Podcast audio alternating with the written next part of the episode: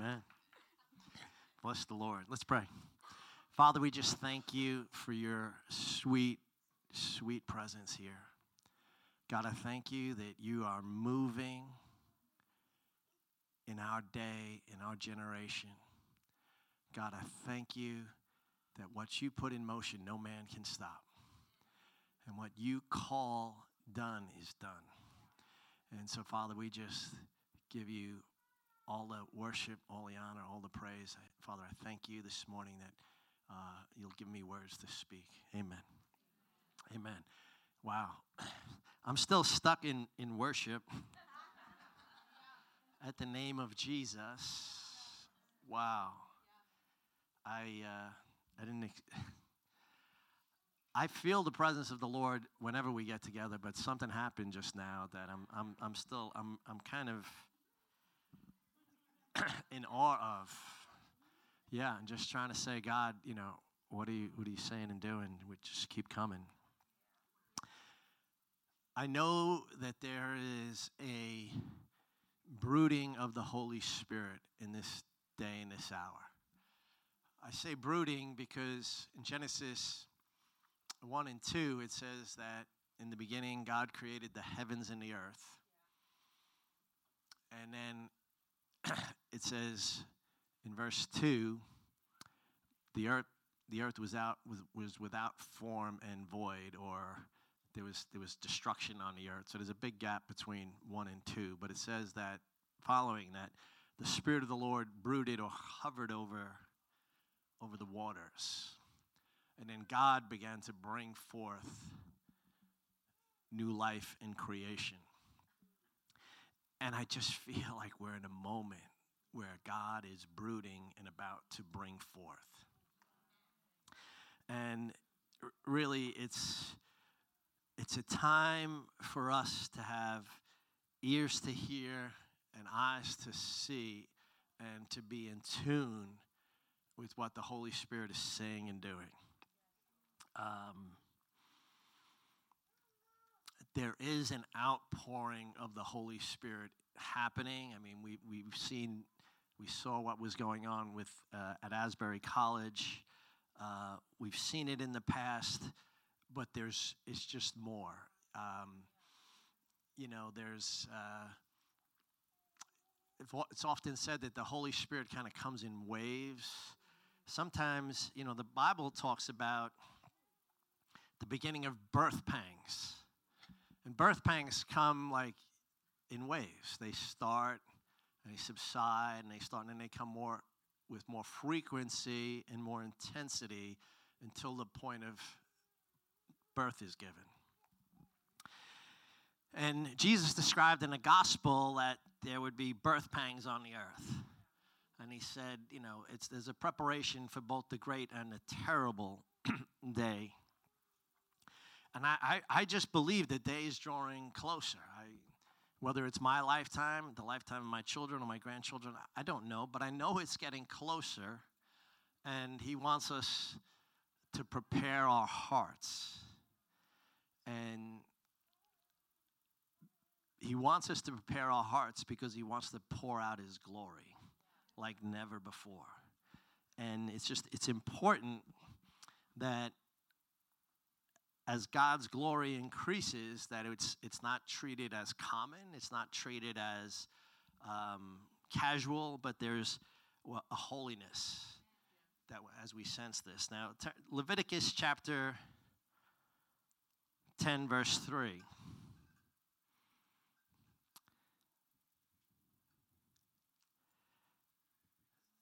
The context here is that the glory of God was coming down um, on the, the children of Israel. And the sons of Aaron, it says, instead of worshiping God the way they were instructed, because God gave Moses very explicit instructions on how to approach him, on how he was to be worshiped. It says the sons of Aaron, I don't know, maybe they got excited and but it says they decided to offer up strange fire, and it was strange because it was not what God had prescribed. And and and because of that, with the glory present and coming down, when they approached with strange fire, they were stricken dead. And it's very sobering. But Leviticus 10:3 says, Moses said to Aaron after his two sons were just stricken, This is what the Lord spoke, saying, By those who come near me, I must be regarded as holy, and before all the people, I must be glorified. And so Moses instructed Aaron, don't even mourn because it would be dishonoring.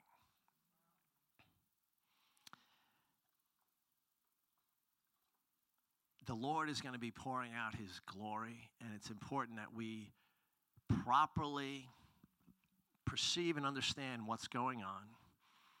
And, and I really feel like I feel like is a John the Baptist type message where it's prepare ye the way of the Lord, make his path straight.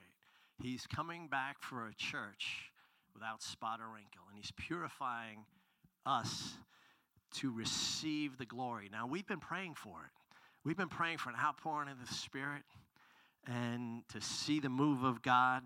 And I'm excited because it's about to happen. But I just feel like the Lord is saying to us, prepare your hearts now so that you can be vessels of honor fit for the master's use. This is what I turn with me to Isaiah chapter 33, verse 5 and 6. I want to read from the NIV. Isaiah chapter 33, verses 5 and 6. The Lord is exalted, for he dwells on high. He will fill Zion with justice and righteousness. He will be the sure foundation of your times. Other translations say he will be the stability of your times. A rich store of salvation and wisdom and knowledge. The fear of the Lord is the key to this treasure. Let me say that last part again. The fear of the Lord is the key to this treasure. There, the fear of the Lord is to depart from evil. The fear of the Lord, when the fear of the Lord grips you, nothing, you, won't, you don't want to touch anything that would offend his presence. It's, it's, it's not an outward holiness, it's an inward holiness. It's a holiness that says, God, I want you more than anything else. If there's anything that you don't like, I don't want it near me and it causes us to depart from evil.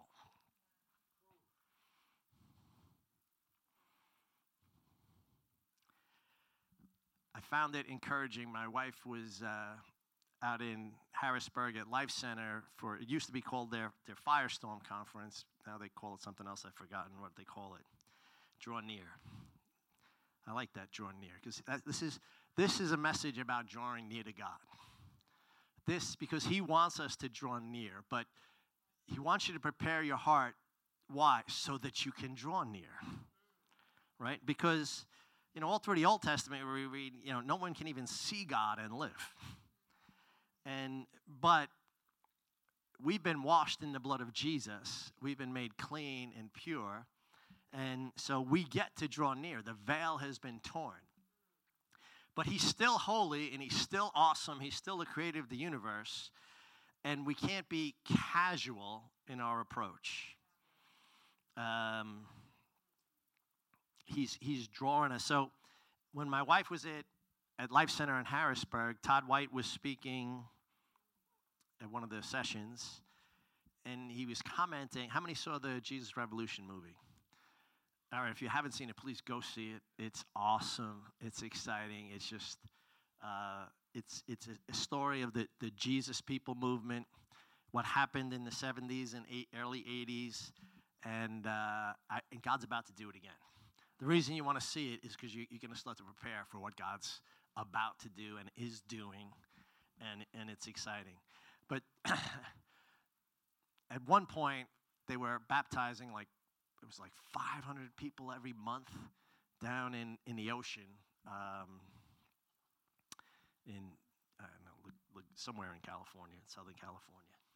and uh, just all hippies, counterculture people coming in and shaking up the, the, the church at the time, which mu- much of the church was very reserved and, you know, suit and tie, and you had a, um, you know, and then they, they were coming in barefoot, you know, bell bottoms, just crazy, dressed up, you know, and, and but, but God did an amazing thing.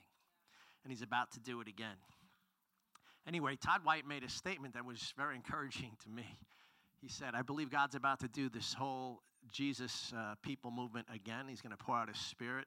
But this time, it's, there's going to be an emphasis on the fear of the Lord.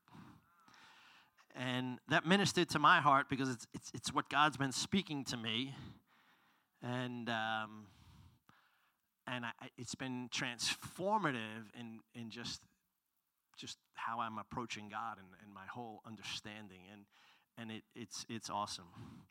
Turn with me to Revelation chapter 14, verses 6 and 7.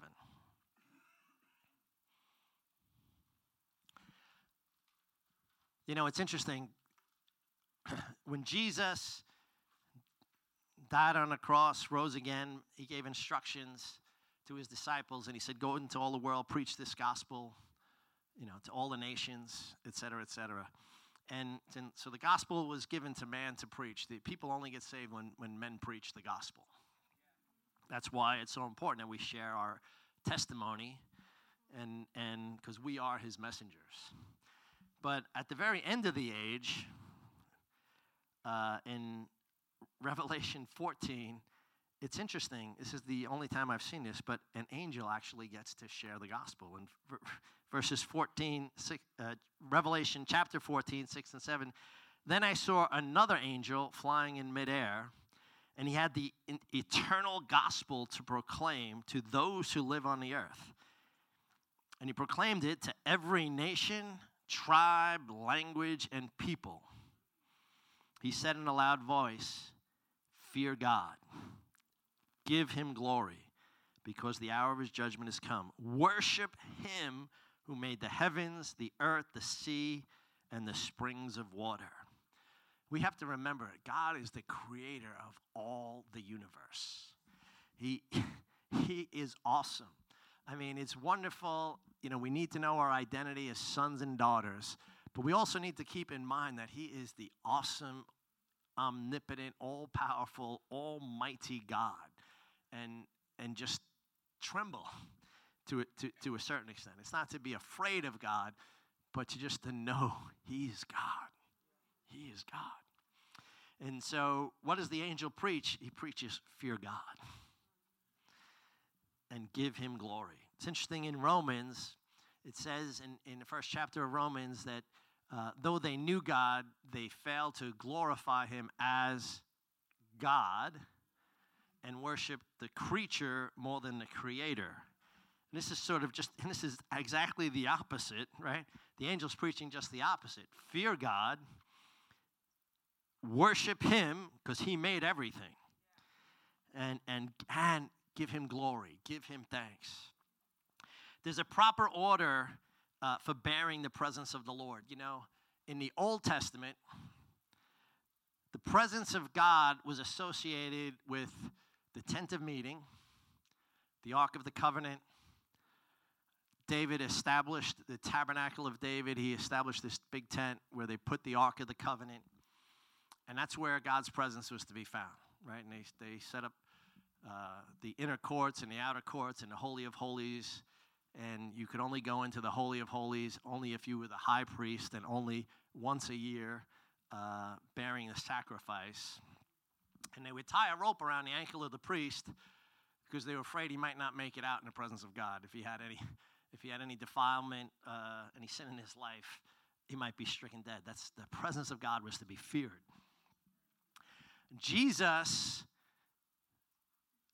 tore, you know, when Jesus went to the cross, he took all of our sin, our sickness, our failures, our, our iniquities. He took it all on himself on the cross, shed his blood to wash us of all of that. He was the, the worthy Lamb of God and when he said it was finished and he, he, he gave up his spirit and died, It says, The veil of the temple was torn from top to bottom, meaning that which separated us from the presence of God was now torn, meaning there was access to the throne of God. So we can have access to the very presence of God. It's just awesome. But with that access, we need to understand that there is a, there's still a proper order for bearing the presence. No longer was the temple of God going to be a physical location, but the temple of God was going to be each and every one of us. We are the temple of the Holy Spirit. He wants to reside in us. Now, we need to allow the Holy Spirit to bring us to maturity. And one of the ways he's going to is going to bring us to maturity is we embrace the fear of the Lord. Because the fear of the Lord is to depart from evil. The fear of the Lord, it's a, it's a, it's a purifying fire. So he's going to start to work within our hearts. For God's about to reveal his glory on earth like it's never been seen before. I, this, I, I so feel like this is a John the Baptist message. I'm not claiming to be John the Baptist, I'm just saying this message is to prepare the way of the Lord. Numbers 14 21. I'm reading from the New King James. Sorry, I keep switching on you, I kind of look at the different translations.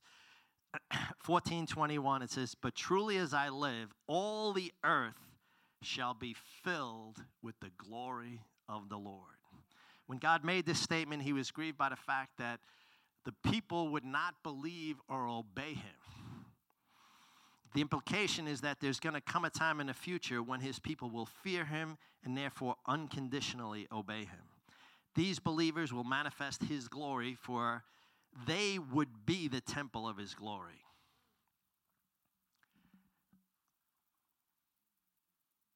Truly as I live, the Lord said, all the earth shall be filled with the glory of the Lord. Later, God spoke through the prophet Isaiah. Turn with me to Isaiah 60, verses 1 to 3. This is what's coming. I mean, we've seen it in part. I'm not going to say it hasn't come, it has come, but it continues to come and it's increasing. That's what you have to, you know, it's, it's important for us to understand it's not like a one time event.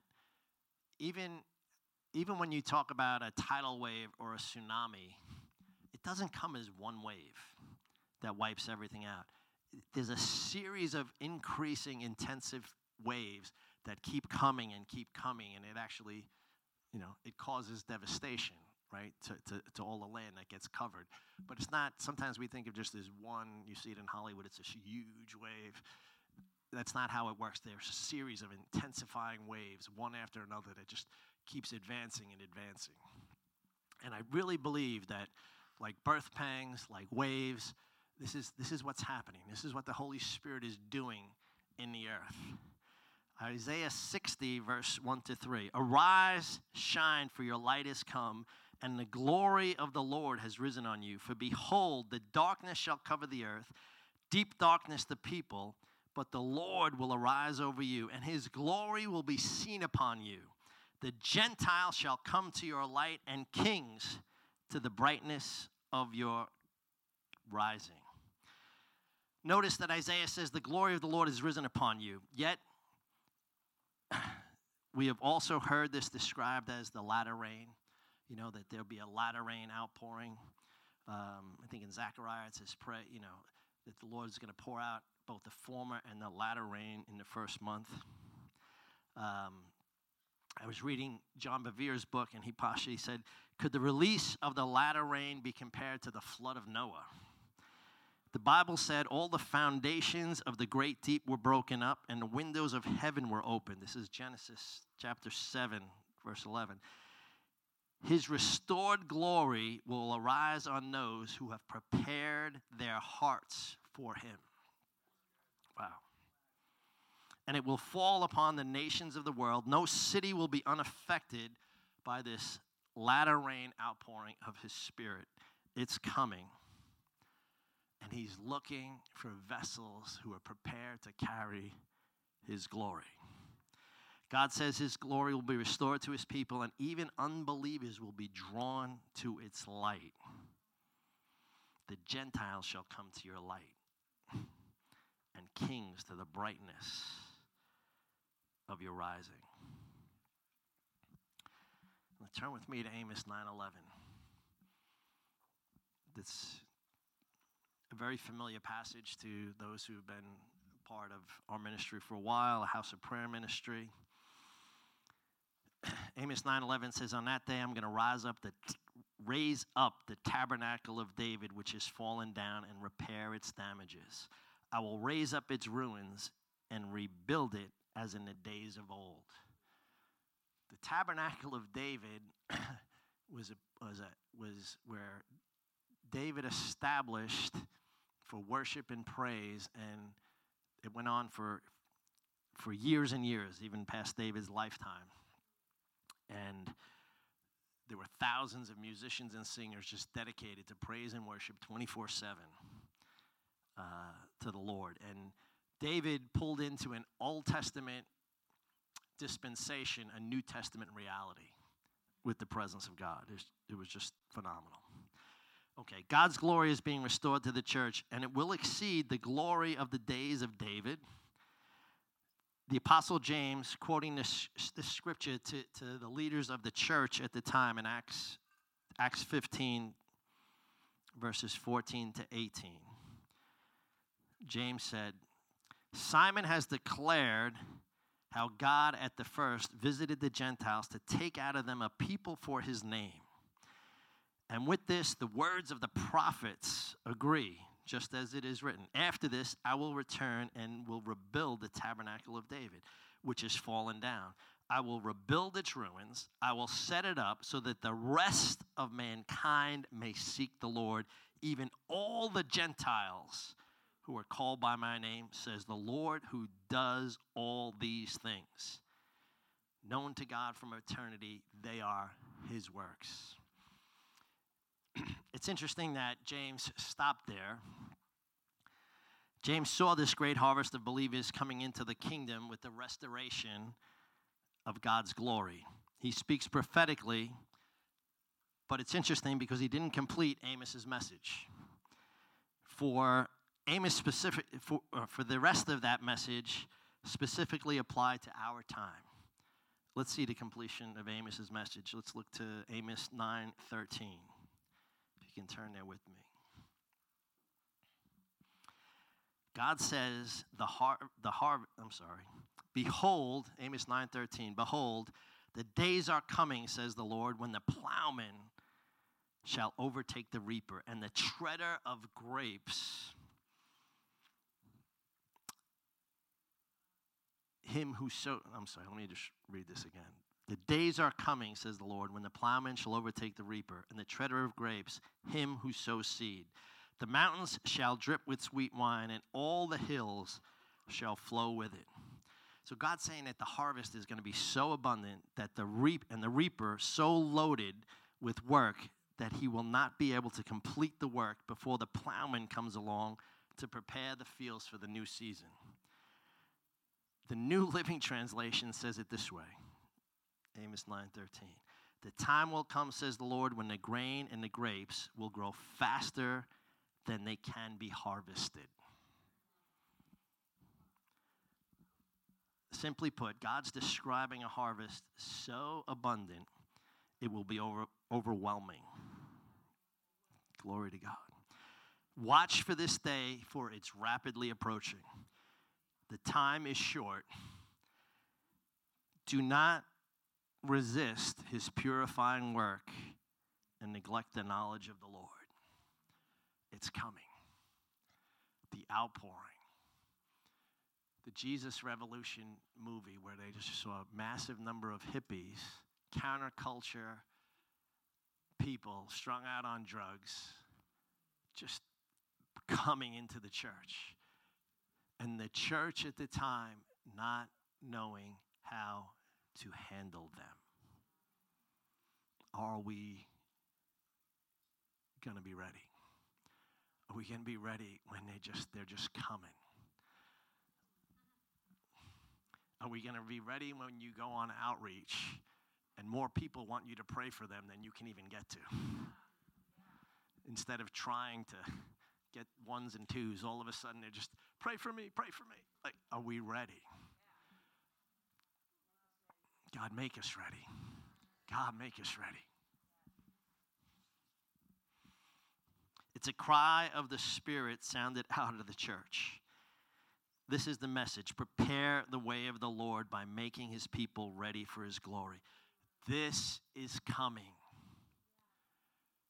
God, make us ready. As God restores his glory, let us be wise. We need to learn from the past. We need to learn from David and his men. We need to learn from what happened with Moses and Aaron and, and Nadab and Abihu. Those were the ones who offered strange fire.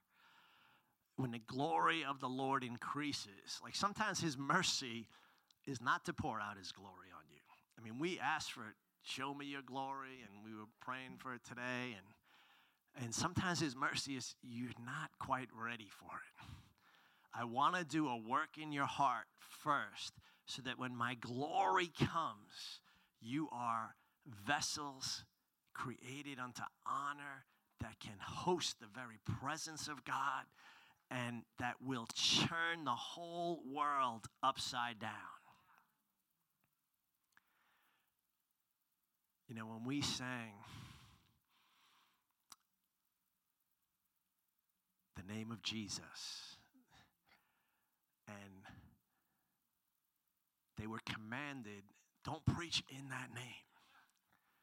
Because that name has power. That name is awesome. That name launched the church and it hasn't stopped working. That name, 2,000 years later, is still at work. And God is restoring. As God restores his glory, let us be wise. Let's learn. Romans 15 4 says, For whatever things were written before were written for our learning, that we may see, perceive, and understand and, and apply it to our lives. So when we see this story of Abihu and, and uh, Abinadab offering, I think I got their names right. if not, you can correct me. But offering strange fire, let's not approach the Lord with what we think is a good idea. Let's approach Him the way He says to approach Him. Let's, you know, you enter His gates with thanksgiving, you enter His courts with praise. You give Him honor due His name, and you, you glorify Him as God, the creator of heaven and earth. This, this, the fear of the Lord is a, is a purifying, cleansing fire. And he wants to restore to the church a healthy fear of the Lord. It doesn't fear of the Lord is not to be afraid of God. Fear of the Lord is to walk in a reverence for who he is and not a cat not be casual about his presence.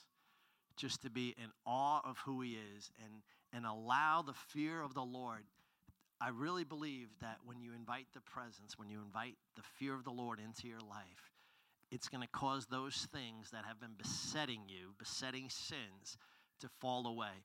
You see, we allow certain things in our lives over time. It's a compromise that we just, we kind of, we make peace with things we should not make peace with. And we just say, well, I, God changed me, or you know, this is the way I am and it, it's okay and, and God will forgive me. You know, the scripture says, Should I continue in sin that grace may abound? Now, grace is there, and if you sin, He's faithful and you confess your sin. He's faithful and just to forgive you your sin and cleanse us from all unrighteousness. I don't want any condemnation. But don't take grace as a license to continue in sin. Grace is an ability to, to not sin. It's, it's the divine enablement and the power of God inside us. Now, I think what we've lacked in turning from some of these besetting sins is a real fear of the Lord. like if we had a fear of God saying, This is separating me from God. And if I allow this to take root in my life and, and fully develop, it will, it will take me out of my salvation.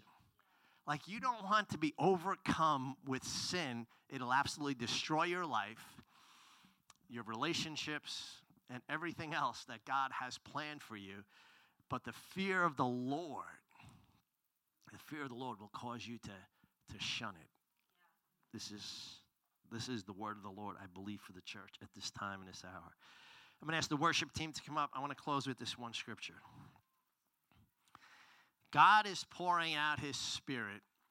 We can see it happening. We've seen it happen before. We saw it happen in Toronto in the 90s. We saw the outpouring in Pensacola, Florida. We've seen a recent outpouring in Asbury, just pockets of what the Lord's doing. This, these are just birth pangs. These are just early uh, waves, but there's more coming. There's more coming. And, and I, I felt like the Lord, even just a couple of weeks ago, as in the middle of worship, I felt like the Lord saying, He's not going to pass us by. We're going to experience an increased measure, an increased measure. And, and if you've been here for the last few weeks, you're, you'll be, you will have sensed, I have sensed, an increased measure of the presence of the Lord. He's coming, and it's increasing and increasing. Now, turn with me. This is the last scripture Romans 13, 11 to 14. I want to read this scripture, but I want to ask you to do something for me. As I read this, I want you to internalize it. I want you to speak, to take this as the word of the Lord to you, each and every one of us, to me. I'm going to read it to myself, but take this as the word of the Lord to you. And do this knowing that the time, knowing the time, that now it is high time to awake out of our sleep. For now, for now, our salvation is nearer than when we first believed. The night is far spent, the day is at hand. Therefore, let us cast off the works of darkness. Let us put on the armor of light let us walk properly as in the day, not in revelry, revelry and drunkenness, not in lewdness and lust, not in strife and envy, but put on the Lord Jesus Christ and make no provision for the flesh to fulfill its lust. This is the word of the Lord. Can we all stand?